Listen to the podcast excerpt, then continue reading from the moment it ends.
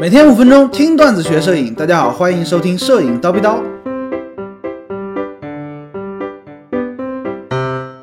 镜头名称含义之尼康篇。之前我们讲了佳能，讲了索尼的镜头命名规则，咱们今天呢继续来聊尼康。尼尼康的镜头啊，通称为尼克尔镜头，这个需要大家知道啊，别以后大家说有的同学说，哎呀，那那个哥们儿他买的是尼克尔的镜头，是副厂哈啊，你就有点丢脸，对不对？好，说正事儿啊，尼康的镜头通常命名呢，还是一串很复杂、很长一串，涉及到很多技术词汇的词儿，比如说最新的。尼康七零两百 f 二点八，它的全称是什么？听好了啊，A F 杠 S 尼克尔七零两百毫米 f 二点八 E F L E D V R，对吧？念完都快断气了，这怎么去解读呢？咱们就从头说起。首先呢，A F 杠 S 这个可不是单次自动对焦的意思啊，A F 杠 S 指的是自身啊带有对焦马达。在所有的尼康单反相机上面呢，都能实现自动对焦，哎，AFS。而有的镜头前面是 AF，它没有杠 S，说明什么呢？哎，这个镜头呢自己不带对焦马达，需要你的机身上有对焦马达才能实现自动对焦。比如说尼康最低端的 D 三三零零这种级别的机身没有机身马达，哎。如果说你安装一个 AF 的镜头上去呢，就没有办法实现自动对焦。哎，这个需要大家特别注意啊。当然，中高端的啊，就都自带对焦马达，你都可以选。那再来说一说光圈后面附带的字母，通常有什么呢？F 二点八 D、F 二点八 G、F 二点八 E 啊，D、G、E 这三种。那 D 头呢是老款镜头，在镜头上面呢，你可以有。可以手动调节啊，光圈的大小，啊是比较老的镜头。D 头，G 头呢相对来说比较先进啊，机身上面就不能调光圈大小了，而是通过啊，而是通过相机来调光圈大小。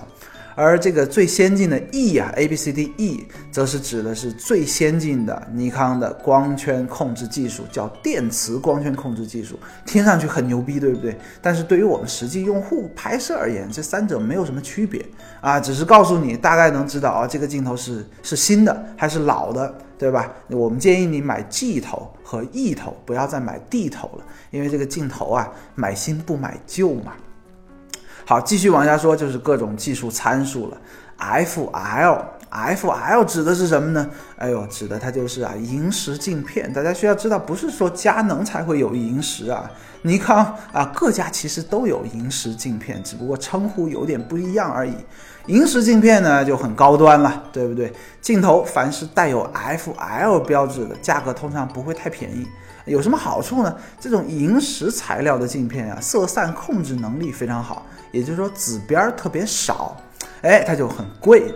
接下来呢，ED 指的是什么呢？哈哈，需要说明的是，这个镜头的 ED 啊，跟我们医学上说的那个男人都怕怕的 ED 是含义是完全不一样的啊。这里指的 ED 呢，指的是低色散镜片。刚才说了，FL 是萤石镜片，而 ED 呢，它的这个也是。啊，低色散，但是这个低色散的牛逼程度赶不上 FL 萤石镜片，哎，大概是这个等级的差别关系吧。但是呢，也能很好的降低色散，哎，ED。至于 VR 呢，就是尼康的光学防抖，跟佳能的 IS 啊、索尼的 OSS 啊是一个意思啊。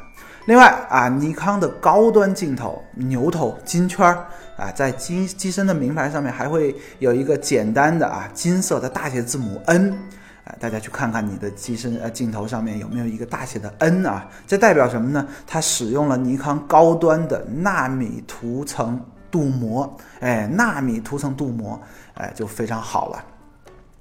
呃，另外啊，尼康的 APS-C 的专用镜头呢，名称当中有一个 DX、D 叉、DX 这类镜头呢，只能用在尼康的半画幅相机上，全画幅也是不能用的。最后呢，哎，尼康由于它是一个光学大厂，对不对？历史非常悠久，有很多特殊的技术、特殊的标识。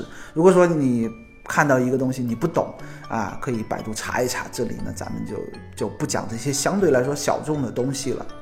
最后，按照惯例啊，蜂鸟微课堂呢近期策划了一套镜头详解和选购实战的课程，哎，非常适合在这方面有困惑的同学们。怎么听呢？哎，可以在蜂鸟微课堂服务号当中回复“镜头”，哎，就可以获得上课的方式。今天高老师就先叨逼到这里了。想要系统的学习摄影知识呢，欢迎微信搜索“蜂鸟微课堂”，明早七点咱们不见不散。拜了个拜。